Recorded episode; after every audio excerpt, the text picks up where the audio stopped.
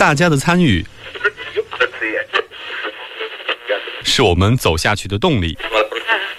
新闻中有你有我，我们一直在路上。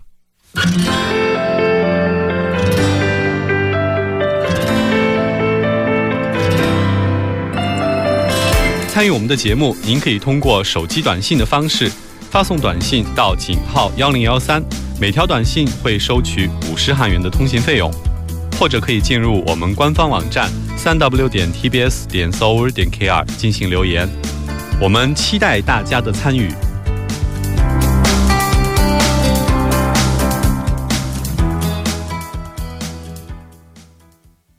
好的，欢迎回来。接下来为您带来我们今天新闻在路上的第二部节目。在第二部节目当中，为您准备了首尔新生活最新动态一目了然，以及新闻字符。稍后依然是广告事件，广告过后马上回来。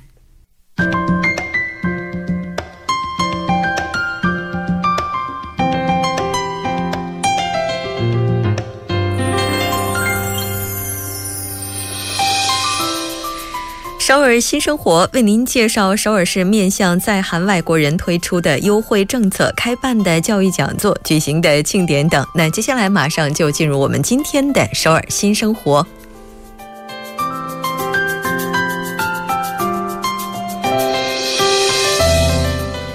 来看一下今天的第一条消息：首尔市国际服务中心将于四月二十二号下午，那到从这个中午一直到下午四点之前，在地铁六号线梨泰院站内进行第三次的移动咨询服务。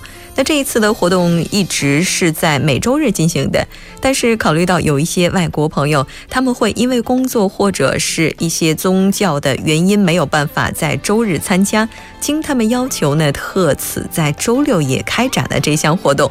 当天，各个领域的相关咨询师会积极的倾听外国朋友在法务、劳务、出入境、外国人保险、生活等方面遇到的问题，并给予大家帮助。您可以在现场接受一些外语服务，比如说像英语、菲律宾语、中文等。您可以拨打零二二零七五四幺三六零二二零七五四幺三六，了解更多跟活动相关的内容。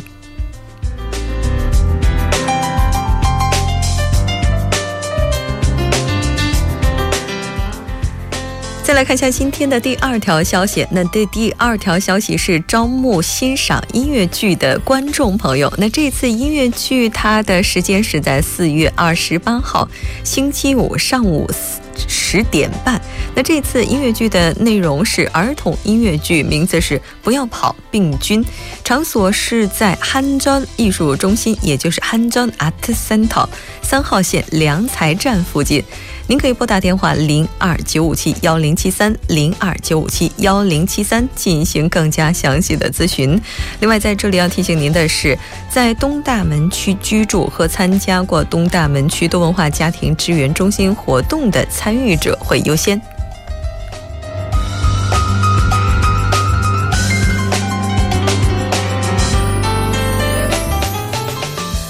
再来看一下今天的最后一条消息。那这一次的活动是第二十九届家庭百日场大会诗文竞赛，时间是在五月十四号星期日，从下午一点半开始，一直进行到下午的五点。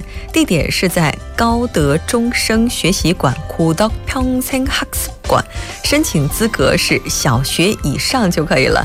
那这次活动没有地域的限制。那您可以报名参加小学部、青少年部、一般部、文化部、多文化部。那这次活动除了以家庭为单位之外，个人也可以报名参加。申请的时间是从四月十九号开始，也就是已经开始进行报名了，一直截止到五月十号。申请的方式，您可以电话申请，也可以直接到现场申请。另外，也可以登录三 w 点 E V E R L E A R N I N G 点 s e n 点 g o 点 k r，你也可以发送邮件到 how good 加零 at s e n 点 g o 点 k r 进行申请。您在活动的当天需要准备一些物品，那包括文具以及坐垫等等。成绩发表是在六月一号星期四高德终生学习馆的网页。颁奖日期是在六月九号星期五下午四点，那主题会在当天进行公布，它的范围是诗歌以及散文。电话号码是零二六九零二二六二幺转四。零二六九零二二六二幺转四，建议您在活动的当天最好乘坐大众交通工具，因为它离地铁站是非常近的，只需要徒步五分钟就可以了。那以上就是我们今天首尔新生活的全部内容，稍后为您带来最新动态，一目了然。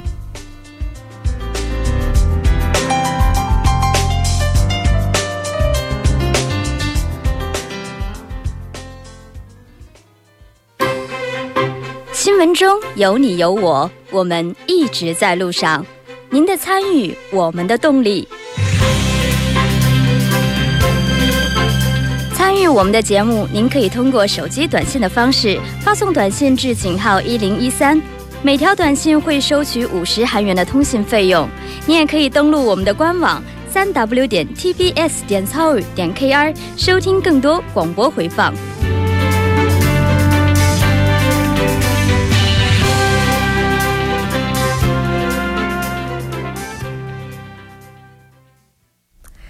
好的，欢迎回来，最新动态一目了然。接下来我们将通过嘉宾的独特视角来了解最新动态。今天我们的嘉宾是穆云卓，喂，你好，穆云卓。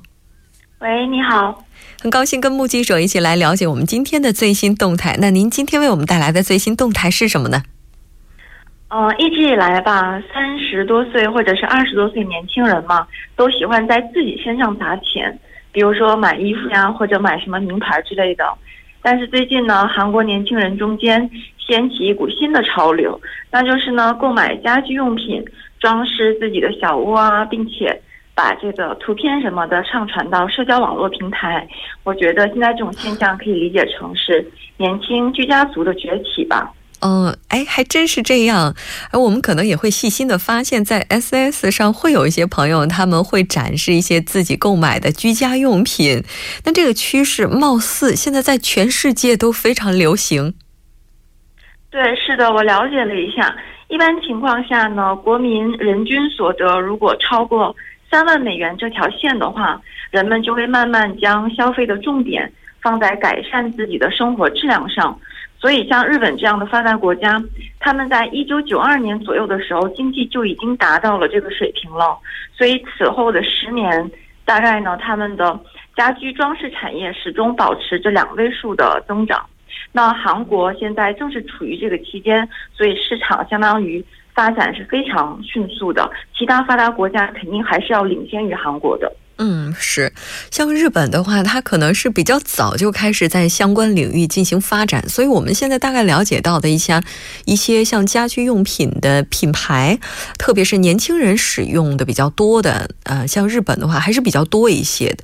那这个年龄段，它以及它带来的这个经济规模，目前据估算大概能够达到什么程度呢？首先，咱们说说这个年龄段。那可能以前人们都觉得只有阿姨呀或者妈妈们这样的中年女性呢，才会对家居装饰的各种小众事物感兴趣。但是现在，二十多岁或者上面说的三十多岁的年轻人，却成为了市场的主要的消费群体。哦，举个例子，某一个大型百货商场，它去年九月份到今年二月份，厨房用品的销售额里面。二三十岁年轻人的消费增加了大概百分之二十以上。嗯，那此外，随着这个单人家庭的增多，男性消费者也慢慢开始关注这个领域了。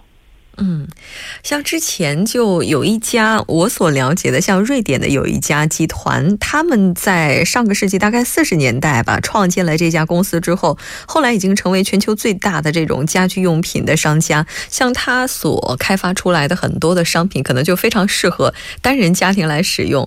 那而且这些物物品，据说在购买的时候，它也是有一些趋势的。我们今天跟目击者来了解一下。哦，曾经呢，人们喜欢。在某一个品牌一次性购买整套的产品，比如说从上到下、从里到外都是一个牌子的。那现在的年轻人就有些不一样了，他们呢，不同的产品会去不同的品牌或者是不同的专卖店去购买。比如说床架，可能大家会选一个比较一般的大众化的牌子，但是我们身处直身体直接接触的床垫，他们就会买相对高档的所谓的名牌。所以从整体来看的话，现在是呈现出一个性能。个性、性价比这些综综合考虑的一个趋势。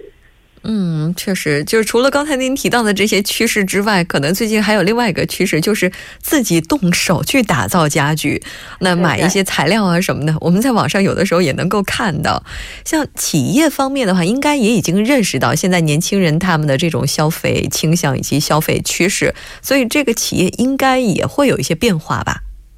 对，像上面刚才主播问到我这个经济规模是多少嘛？那首先咱们看看，二零一五年的时候，韩国家居装饰市场规模大概是十二点五万亿韩元。那据说截至二零二三年的话，这个规模有可能扩大到十八万亿韩元了。那还是很广阔的一片市场呢。所以呢，现在的企业。尤其是服装企业可能不太景气，所以他们呢就开始看重这个市场高速发展的这一块儿，所以呢加入到了这个领域里面，推出了自己的产品。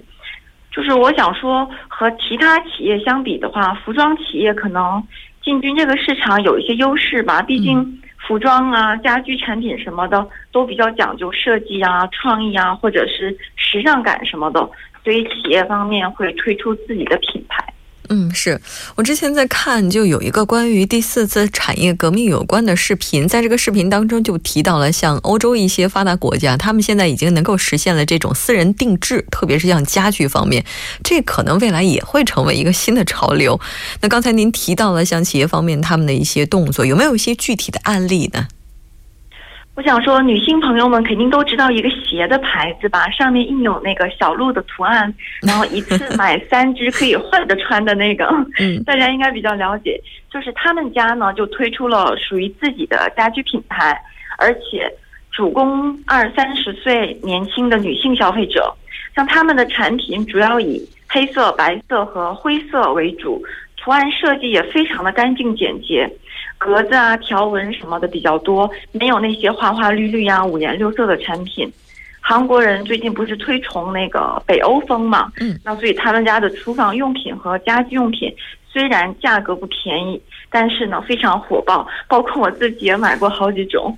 哦，也就是现在的话开始走极简风，哎，好像在这个家居方面的话也经历过一些变化。就比如说早期的时候，大家可能会比较喜欢那种欧欧洲的那种贵族式的风格，然后到后来的话，慢慢的有这种东方的，像它有这种青花呀、青瓷啊，或者是这种传统图案。现在开始走这种极简风，哎，不知道未来的话又会有什么样的一些趋势。但是年轻人的这种开始慢慢的关注自身。身就除了外表之外，自己居住环境的这种心态，确实是值得提倡和鼓励的。哎，不知道穆记者您是怎么样看待这样的一种趋势呢？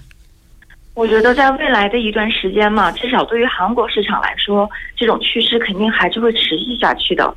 因为毕竟刚才咱们也说了，单人家庭越来越多了，而且现在大多数人应该都是租房子嘛，嗯，那所以他们肯定不会去买那种大件的家具。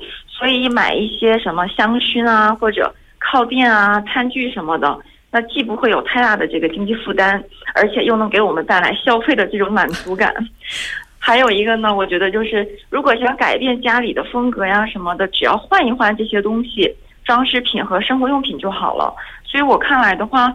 社会环境和家庭结构的这个变化呢，会使现在的趋势继续流行下去的。嗯，哎，我怎么觉得听完目击者这么说了，突然有一种冲动，周末的时候应该把家里的一些东西给换一换的。那非常感谢目击者给我们带来这一期连线，我们下期再见。好的，再见。好的，稍后我们来关注一下这一时段的路况、交通以及天气信息。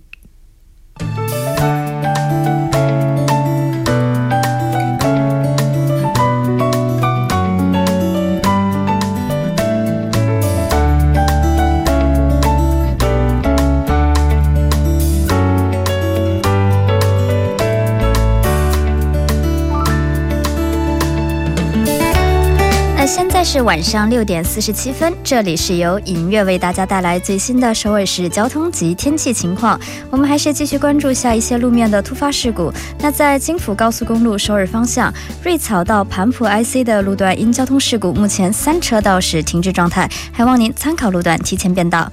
我们继续关注下高速情况。那本台路况编辑提醒您，在内部循环高速公路圣水 GC 方向，成山交叉路到延禧交叉路、弘济交叉路到洪恩交叉路等路段，目前车多，是以平均时速二十千米每小时的速度缓慢前行。而对面的成山方向，您需要特别要注意的是，从红进门隧道还有真灵隧道等路段，目前交通比较繁忙。在奥林匹克高速金浦方向，杨花大桥南侧到成山大桥南侧，汝矣下游到杨花大桥南侧，汉江大桥南侧到汝矣上游，还有盘浦大桥南侧到铜雀大桥南侧，以及汉南大桥南侧到盘浦大桥南侧，还有东湖大桥南侧到汉南大桥等。南南侧等路段目前车多，位于对面的河南方向，目前交通繁忙的路段是从蚌花大桥南侧到江大桥南侧，铜雀大桥南侧到盘浦大桥南侧，汉南大桥南侧到东湖大桥南侧，以及圣水大桥南侧到永东大桥南侧，目前交通比较繁忙，都是以低于二十千米每小时的速度缓慢前进。我们关注下西部干线道路的金川 IC 方向，是从成山大桥到木洞桥，还有新亭桥以及固齿桥到光明桥等路段，目前交通繁忙，是以平均时速十。十五到二十千米的速度徐行，反方向的成山方向是从木洞桥一直到光明桥的路段也是全线车多。我们看一下今明两天具体的天气情况：今天晚间至明天凌晨晴有时多云，最低气温零上九度；明天白天多云，最高气温零上二十一度。好的，以上就是这一时段的天气交通信息，稍后我还会再回来。